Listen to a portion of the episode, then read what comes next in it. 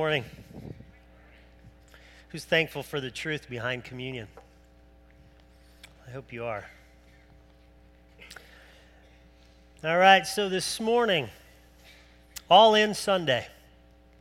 All In was a, um, a phrase that became awfully popular around here, right in northeastern Ohio, as the phrase attached itself to a certain team up on the lake, following them throughout an entire season and to an NBA championship.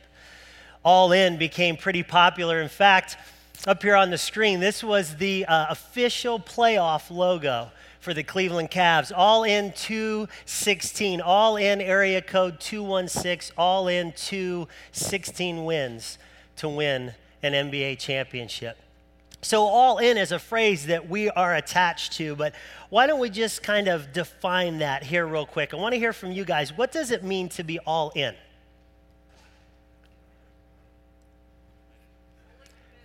Fully committed. Is that it? Go ahead. Fully surrendered, fully committed. No excuses. Nice. Anybody else? Sold out, right? We're sitting there talking about all in, and it was interesting. Jim Chones on the Jim Chones on the radio would, would often say this at the end, especially when the Cavs were struggling in the radio broadcast. And he talked to Mike Snyder, who was a broadcast host. And he'd go, Mike, I got one question for you. Are you still all in? Are you still all in? Are you still fully committed? And this morning, with that title, All In Sunday, there's two parts. The first part you've already been exposed to. That first part, Kaylin Hurley shared with you what her kind of vision and dream was for this morning. It's the whole idea of how do the teens come together to physically represent the fact that they're all in to serve Freshwater Community Church and they're all in to serve with Freshwater Community Church. See, the teens want you to know that they are not just a part of a ministry of Freshwater Community Church, but they're a part of the ministry of Freshwater Community Church. Do you guys see that? There's a subtle difference. We're just changing an A to a the, right? But the meaning, the meaning is drastically different. They're not just a part of the youth ministry, they're part of the ministry here at Freshwater Community Church. And that leads to the second part and where I want to spend some time here this morning. That second part is I want us to ask, ask ourselves individually and corporately here this morning, being brutally honest with ourselves. Ask ourselves this question When it comes to the children and youth at Freshwater Community Church, are we all in as a freshwater family? Are we truly all in as a freshwater family? And I know your initial response to that would be absolutely. Right, right, Len? We are totally in. Nobody here is going to sit there and go, we don't care about kids, we don't care about teens, right? Just get them out of the service, just let us do our own thing. Nobody would say that. There might be a few here this morning, though, families getting here today, right? Little struggle in the car, getting out the door, and you were tempted to kind of go, yeah, no kids, right? No teens. I don't know what happens on Sunday morning, but it happens, doesn't it? Trying to come in. But nobody's going to say that. You're going to say, well, of course we love teens. Of course we love children. I mean, look at all the teens and children that we have here. They're welcome here. We want to have them here. They're really important to us. If you don't believe it, check out the layout of the building. Right, we've got this room in here, and then we've got the children's ministry over there, the children's wing. Nice big rooms, nice big hallways. So, of course, we think that they're important, or we wouldn't have designed the building the way that we did. Some of you might say, well, of course they're valuable. They got to be valuable. We've hired a youth pastor, we've hired a children's director, we've hired an assistant to the children's director. They have a ministry. We give them a budget. Of course, they're valuable to us. Go, do your thing, be a ministry, have fun.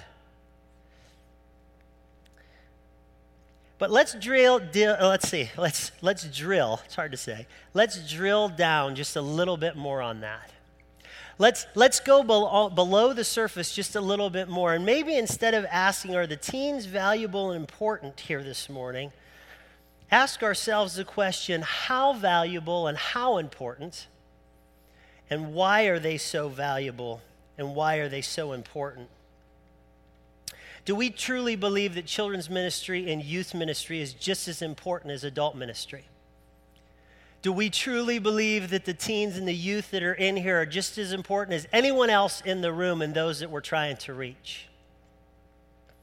Do we truly believe that what happens here on Sunday morning or there on Sunday morning is just as important as what happens in here on Sunday morning?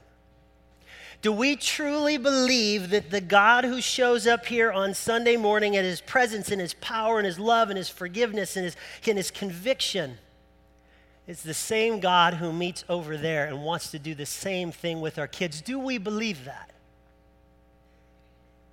Do we truly believe that?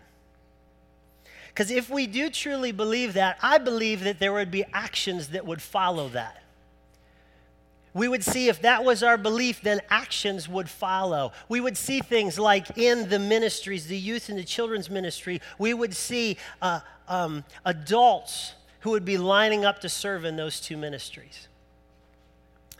We would also see uh, adults that would have kind of an attitude to sit there and go, you know what? When, when, when we talk about freshwater, it's about doing ministry with the children and the youth of freshwater. It's not doing ministry for and to, it's actually doing ministry with and through. And if we truly believe that too, we would have adults besides just leaders that are pursuing teenagers and kids in their hearts and inviting them into your faith journey and challenging them with their faith journey. Sharing what you know, being challenged with them and pursuing and saying, Who are you and what's going on? I believe that if we were truly in, we would see some of those changes. And what's so interesting is, is there is a subtle shift that takes place. I can't explain it, but I've seen it in this church. I've seen it at, at the church that I was at before. I've seen it talking to other children's directors and pastors and other youth pastors as well. There's this sudden shift that happens to where we sit there and we say that they're extremely important, but we just kind of drift away from that. Like I said, I don't know exactly how it happens, but it happens. John Stumbo, who's the president of our denomination, at General Council 2015, he was talking about the mandate to reach people. And this is John Stumbo, the president of our denomination. Alliance family, I want you to hear me say this. Too often, the Alliance family has looked right over the top of wheelchairs and anybody under four and a half feet tall. Certain sectors of society can become invisible the disabled and children are just two examples. That's the president of our denomination. I've seen this played out personally in my own life. Not only do I struggle with it as well, that sometimes I get stuck in this thing going, okay, I'm the youth pastor, so I'm doing, you know, ministry for and to, for and to, for and to, the teens. I see it in my own heart as it just kind of goes that I don't necessarily see going, I'm doing ministry with and I'm seeing ministry through instead of to and for. I've seen this happen with me too very early on. I came into youth ministry. This is like second career, if you want to call it. I was a social worker beforehand. Conversations go something like this So, what do you do? Well, I'm a youth pastor. really? How old are you? Really? Followed up with, well, don't you have like an aspiration or a desire to become a senior pastor? Don't you want to become an adult pastor? And underneath that, and they're not trying to be rude, and I don't take offense to it. They're not trying to zing me, but basically, what's behind that, when you have a conversation, I'd say 80% of the times when I have this conversation, what's behind that is haven't you outgrown youth ministry yet? Haven't you become a good enough pastor yet? Don't you know enough yet? Right? Haven't you practiced enough in youth ministry to make sure that now you can graduate and be promoted to work with adults? That's actually behind that question. And again, they're not trying to be rude, but it's that shift that takes place as we seem to forget the children and the teens. It is so weird. In fact, in youth ministry world, those of us that have been in youth ministry for a long period of time, when God calls a youth pastor to an adult pastor position, we say they've been demoted.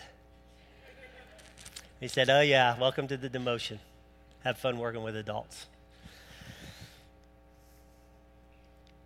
So I want to say this up front because I, I walk this tightrope up here between what I'm hoping to do an angry youth pastor rant. Okay? I just be honest, just want to be transparent that this is not a youth pastor rant. It's not that the teens are going to be picking out front, you know, equal ministry, equal ministry, equal ministry. Church shuts down if we're not here, we're going on strike. None of that stuff. Beth Falkenberg is children's director. My sister Monique Hurley is her assistant. They're not sitting there hiring me to go, you got to get us more workers. Hammer them, we got to get more people in. There's this urgent plea to make sure that you join and there's definitely room for a lot more people to help. But we found that doesn't work. The urgent plea doesn't work because some people will come, but they don't stay. What I'm hoping to do this morning, and what my heart is and my prayer is for this morning, is to challenge you to think. The challenge to think about is Sean talked about. Do you remember in July he was talking about the community series? You guys remember that? community, and the illustration was around the table, right? I want us to see this morning as we're all around the table, we're a family. And I want to challenge us and to get us to think again are the children around the table with us, or are they in another room? Are the children around the table, are they part of the discussion? And to ask ourselves again this question when it comes to children and youth at Freshwater Community Church, are we all in as a freshwater family? So, Beth was up here, and you could see her passion right, for children's ministry. Hopefully, you hear my passion when I'm up here talking about things. If we're talking out there, or we talk on the phone, or I run into you in the community, hopefully, you see the passion that I have as well. God's wired us that way, and that's our ministry. And we can talk about the importance of children and youth, but just don't take our word for it. Check out this video.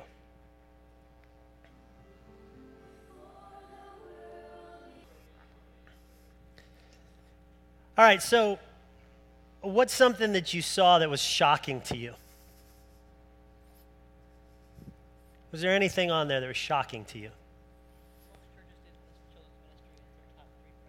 Okay, most churches didn't list top three children's ministry. What else?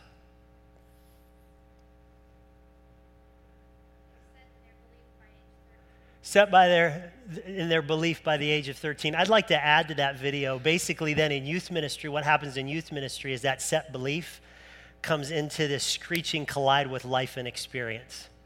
So what we do in youth ministry is to try to help them navigate through what i believe and what i'm experiencing and is what i'm experiencing the real deal or is what i believe the real deal because we've got to figure that out. Good what else?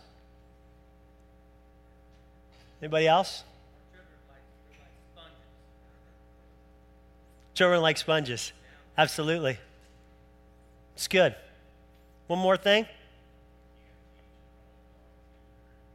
You can't teach an old dog new tricks. Thanks, Kurt. That's good because we're going to go right into the quote here that kind of doesn't say that, but that's a good paraphrase. George Barna, who was listed in that video, he's a researcher and he said this and, and keep in mind when I say this, again, I am not saying there's anything wrong with adult ministry. I love adult ministry. I love Sean. Adult ministry should be there. But listen to what George, George Barna said from all of his research. What we typically find is that ministry to adults is more of a maintenance ministry. That's okay and doesn't mean that we get rid of it. It just means that we need to be realistic about what we are trying to achieve and likely to achieve. The Holy Spirit can do anything to anybody, anytime, and in any space. No question about that. But when we look at all the data and trend lines, it pauses us to say that we ought to consider shifting our resource base from those areas of maintenance to those areas where we can literally change a world within a generation. If we heavily invested in ministry and children and preparing them for the kind of world that they will face, it really could change the world in ways that none of us has seen in our lifetime. So, again, nothing against adult ministry, but also looking is children and youth ministry important? It's very important. And the children and the teens that are here, you guys are very important. Not only would I say it, Beth say it, not only would research say it, I have this mug that's in my office, and I believe I got this mug from a yard sale. I love the quote on it, but I, I was looking at the bottom, and it was the Geneva Declaration of the Rights of, chi- of, of a Child in 1924. So I looked that up. I've never really looked it up before, but I'm like, what, what exactly is this? And this is what I found. It said the Declaration of Rights of a Child, sometimes known as the Geneva Declaration of Rights of a Child, is an international document promoting ch- child rights. It was adopted by the League of Nations General Assembly November 26, 1924, as the World Child Welfare Charter and was the first human rights document approved by an intergovernmental institution. It was reaffirmed by the League of Nations in 1934. Heads of state and government pledged to incorporate its principle in domestic legislation. In France, it was ordered to be displayed in every school. It was adopted in an extended form in the United Nations in 1959. This is what it says on my mug Mankind owes to the child the best it has to give the nations got together and looked at children and said collectively, mankind owes to the child the best it has to give. Not only Beth and I, not only research, not only researchers, not only the nations, but let's talk about a great American evangel- evangelist. How many people are familiar with D.L. Moody? okay? Several of you. This is really all you need to know right now for this next quote. D.L. Moody, uh, an incredible pastor and evangelist that God was all over and used in powerful ways in the 1800s. He brought hundreds and thousands of people to Christ, discipled them, and sent them off to do kingdom work. D.L. Moody, Moody Bible Institute, is named after him. And when you think the magnitude of how God used him, to think that this man would say this um, at some point in his life would just blew my mind. Listen to this quote If I could relive my life, I would devote my entire ministry to reaching children for God. I would devote my entire ministry. Not a part of my ministry, not a couple of years, not do better in my ministry to children. He said, my entire ministry to reaching children for God. What about Dr. Charles Everett Koop? Does that ring a bell with anyone? Dr. Koop? Some people, a little less hands on that one. Okay, Surgeon General under Ronald Reagan, 1982 to 1989, I believe. And the reason that I bring that up is because the Associated Press would say that Dr. Koop was the only Surgeon General that actually became a household name during that time because of him talking and the stance on things and, and just with the Reagan administration. They would say that he was the most popular, that a lot of families knew who he was. So, what would a Surgeon General, what would a plastic or a, a, a, um, a pediatric surgeon and Surgeon General, what would he have to say? Listen to this. Life affords no greater responsibility no greater privilege than the raising of the next generation. Life affords no greater responsibility, no greater privilege than the raising of the next generation. Do we believe that? Do we truly believe that, or does it get lost somewhere? John Stumbo again. Let's look at the president again of our denomination. This was at General Council as well in 2015. Now, he's the head of the Christian Missionary Alliance, which is uh, the denomination that this church, church is a part of, not only here in the United States, but around the world. This is what he said, talking about the mandate. The first, first mandate was on reaching, this is the mandate on actually launching. And listen to his words. He says, We need to launch a new expression of multi generational ministry where we change the expression of children's and youth ministry from to and for them to with and through them. Not to and for, but with and through. And you're seeing that here this morning. You get that? It's happening. Kalen, Kalen had this idea of what we could do. Not only did Kalen have this idea, but Kalen was, was instrumental in making today happen. The teens were instrumental to go, oh, yeah, we're in. We're in because we're part of the ministry. And guys, this is this is great for me because if I wasn't looking at doing ministry with these guys, I would be totally freaked out about today.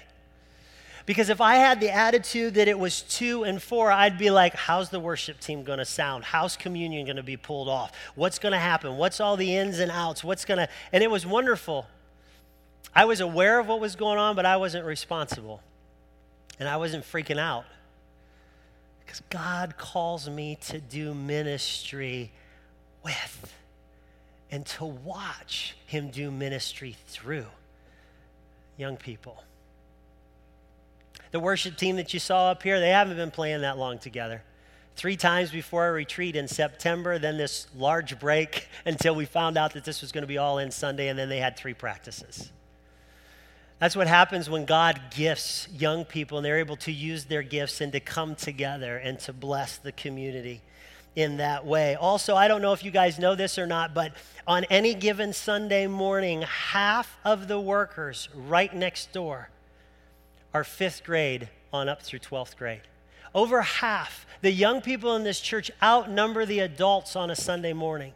We've got a couple of classes that are run by teenagers only. There's no adult in the room, they are running it.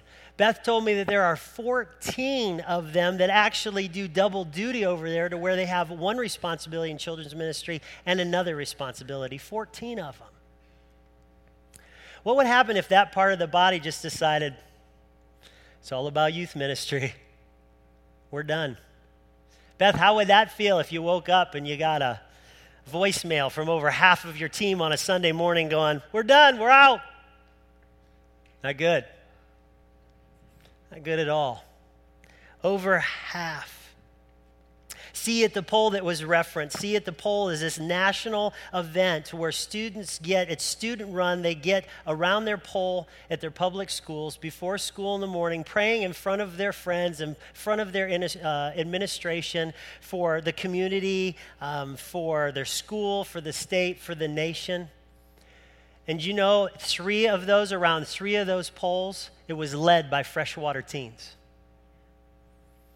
And more than that was organized as some of our teens and middle schoolers went to the school administration to let them know this was coming. That means that God was using the young people from Freshwater to be in front of their peers early on a Wednesday morning praying for their schools, their community, their state, and the nation.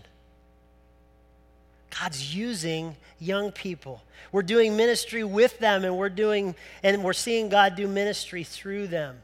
Teens have begun attending the river on Wednesday night. Scott's been talking about the prayer. The river is all about prayer. We have teens that are attending the river now on Wednesday night. First priority is a, I'm going to call it a, a Christian club. I'm not sure exactly what the, um, the, the term is, but first priority was at the high school. It was a Christian ministry that met in the morning as well, and it, it died out. And there was a teenager actually that's graduated now that came to me and said, That shouldn't be. We've got to figure out how to get first priority going again. And her and a couple of other teams here got that thing jump started again. And over, I would say, over half is that fair? Is attended by freshwater teens? Over half of them, and basically it's being run by freshwater teens. See, God is using them just like we as adults are called to partner with God on where He has planted us for His kingdom. Our young people are doing the same thing on where God has placed them. And it's just as important. Yes, teens and children are the church of tomorrow, but they are also the church of today. We often forget the church of today part which means we miss what they have to offer and their importance and what God is wanting to do. Now, all of that stuff that we would talk about, that's extremely, um, could be important, but most importantly, let's see what Jesus has to say. When we go to Mark chapter 10, if you want to turn to Mark chapter 10, you can. If you want to go to Psalm 78, we're going to end there.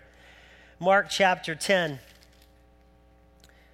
verse 13, it says, And they were bringing children to him. Because Jesus, I guess I should say this too. There's not a lot of references in the Bible of Jesus interacting with children, but when those references are there, we see how important they are. When he makes reference to them and making the, the connection with faith, we see how important they are to Jesus. Now look at this passage. And when they were bringing and they were bringing children to him that he might touch them, and the disciples rebuked them. Why did the disciples rebuke them? Why did it happen? Somebody. What's that? Jesus was too important. There was too much going on, right, to bother with kids, right? Subtle, that subtle change. The disciples would have said, Oh, oh man, this is, this is awesome. Look at all the kids. Look at all the people that are around Jesus. Look, the kids are waving to Jesus. Look, the, the kids are all excited about Jesus. Look, the kids get to watch their adults praise and worship Jesus. Isn't this wonderful? But don't let them get close to Jesus. Jesus has got other things to do. There's adults in the ministry that in the ministry that he needs to attend to. Then look at this. But when Jesus saw it, he was indignant. Jesus was not happy. He was indignant and he said to them, Let the children come to me. Do not hinder them, for to such belongs the kingdom of God. Truly, I say to you, whoever does not receive the kingdom of God like a child shall not enter it. And he took them in his arms and he blessed them, laying his hands on them. Guys, when Jesus saw the children, not only did he stop what he was doing, he called them. Not only did he call them to his side, he also touched them. He hugged them. I could see him picking them up and putting them on his lap. And not only did he do that, he blessed them. He said, No, guys, my ministry isn't so important, it's only to the adults. My ministry is to the children as well. And not only that way, for teenagers, how important are teenagers to God? I don't know if you guys know this or not, but there's a lot of people, including myself, that believe that the disciples were teenagers themselves. There's a couple of different places in the Bible that you can look to, but probably the biggest one is in Matthew 17. Maybe some of you guys know the story. Jesus and, and Peter are kind of confronted with the temple tax. And we find in Exodus chapter 30 that the only people that are required to pay the temple tax of the disciples that were there, the only ones that are required are those 20 years old and older.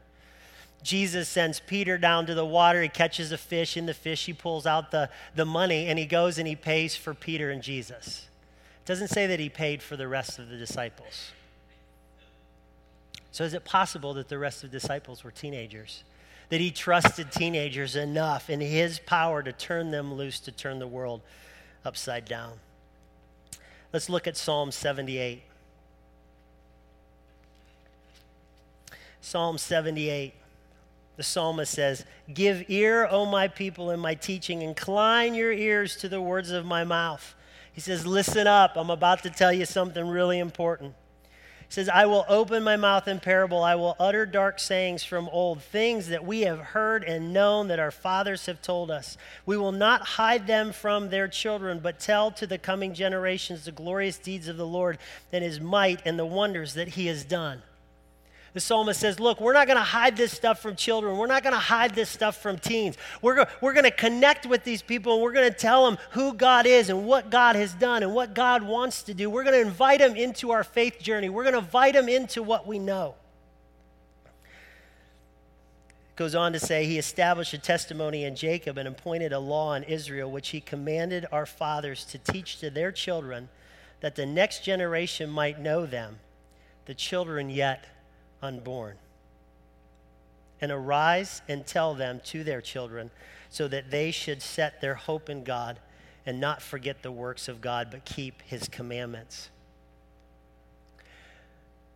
As we pass on the baton of faith, when we invest in children we invest in youth, it's not just for this generation, it's the generations that come. Do you guys get that? Like when you're influencing the next generation, you're actually influencing the generation that hasn't even been born yet. How important is that? As God's kingdom continues to move on and on and on and on as we pass this on to the generation behind us. It's so important we are influencing not only this generation, but the next.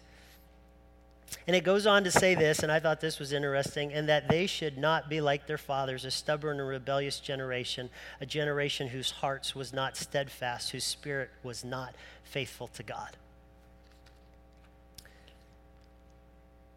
The passage implies like the next generation could be a whole lot greater in their faith than the generation before. Do we believe that? Do we believe that our kids could go way further than we ever have gone? Do we believe that our kids could see God move in ways that we could never imagine and dream? Could we believe that our, our great, great, great grandkids that we will never ever see, that God could get a hold of them because of the influence that we are having today with this generation? Do we believe that? When you look at the revivals that start, a lot of the revivals that happen, they happen that started within young people. And guys, I'll let you in. I didn't share this on the, in the first service, but I'll let you in on a little secret. I have this prayer, and, and I've told the teens about this a little bit. I have this prayer that the teens would actually set the spiritual temperature of the church. That the teens would be so on fire for Jesus that it would make us uncomfortable. That they'd be so on fire for Jesus, it would challenge us. It'd be so on fire for Jesus that it would encourage us to go, look. And we want to partner with what God's doing. So, with all of that said, for those of you that are part of the ministry, I want to thank you. I, I want to thank you. On a Sunday morning, right next door, we have over a hundred children who come through those doors. Beth told me she's got over 320 kids in her database right now. Over 100 that come in there. On Sunday night, we're approaching 100 for those of you that have partnered in the ministry and what God wants to do, thank you so much. What you do is so important. And I know that it's hard and I know that it's tough. And there's times where you've had that busy week and you're going, oh, not little kids again, not snot again, not, you know, whatever it is that you think about, not this or teens. Oh, they, oh I don't know if I could deal with it when you get those whispers like i don't know i don't know if i can keep doing this i want you to know keep doing it because it's very important it's very, very important. And for the families who have people that serve in those ministries, thank you. We want to recognize you this morning and thank you as well because you do the things at home that allow them to serve, that free them up to serve. So, for families, thank you. And the young people in this room, too, if your mom or dad serves or a family member that serves, I want to thank you as well. I want to thank you for sharing your mom and your dad or your grandma or an aunt and uncle with other kids because what they're doing is extremely important. So, what about the rest of us? How might we be able to partner? I'll just go through this quickly. What, what does it look like? Everybody isn't wired to be in youth ministry and children's ministry. I'm not saying that. There's some people that should not work in children's ministry and should not work in youth ministry. But I want to at least challenge us at least challenge us to consider what God might want. So, how could you partner with us? The first one is, is to pray. Man, pray for the ministry. Pray for volunteers. Pray for the teens that they would be bold. Pray for the kids that they would be transformed into the image of Christ, that they would find their identity in Him, and that God would use them, and the ministry would move to a movement. Then we'd see some incredible things happen here, not only within the freshwater, but in the community and their generation at large. The other thing, too, is invest in what the needs might be in the ministry and then pray to see if personally you're supposed to fulfill them. Guys, I know volunteering's tough, and I'm not asking you to do anything that I don't do. Sure, I get paid to do this, but I really get paid to do X amount of hours a week, which means everything over those hours, I volunteer. So I'm volunteering in youth ministry as well every week. So is God calling you to go, you know what? This is something that I want you to do. The other thing that you can do is encourage and get to know our young people. Take time to pursue their hearts and include them in things. Let them know that they're important to Jesus and they're important to you and they're important to the body.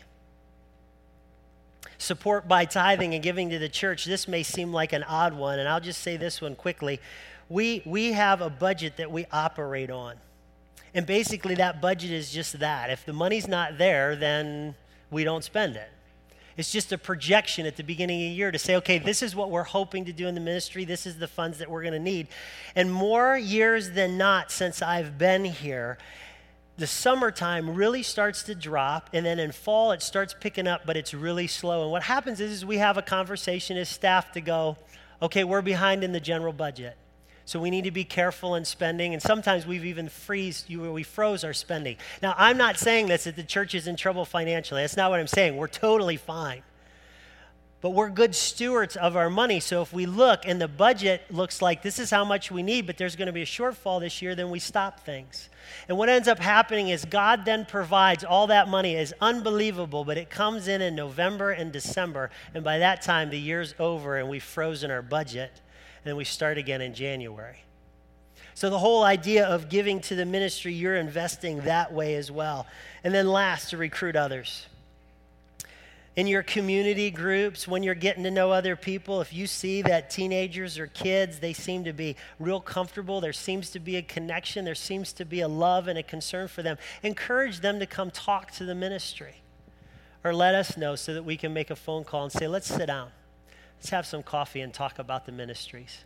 So there's some ways that you can partner with us. It is impossible, Beth had already shared, it is impossible for us to do the job because it is God's ministry. It's impossible for us to do it individually, and God's doing amazing things. But the big question is, is what might God want to do if there were more? If there were more people and more resources, what might God want to do? So when it comes to children and youth, at Freshwater Community Church, are we all in as a freshwater family? If the worship team could come up. And I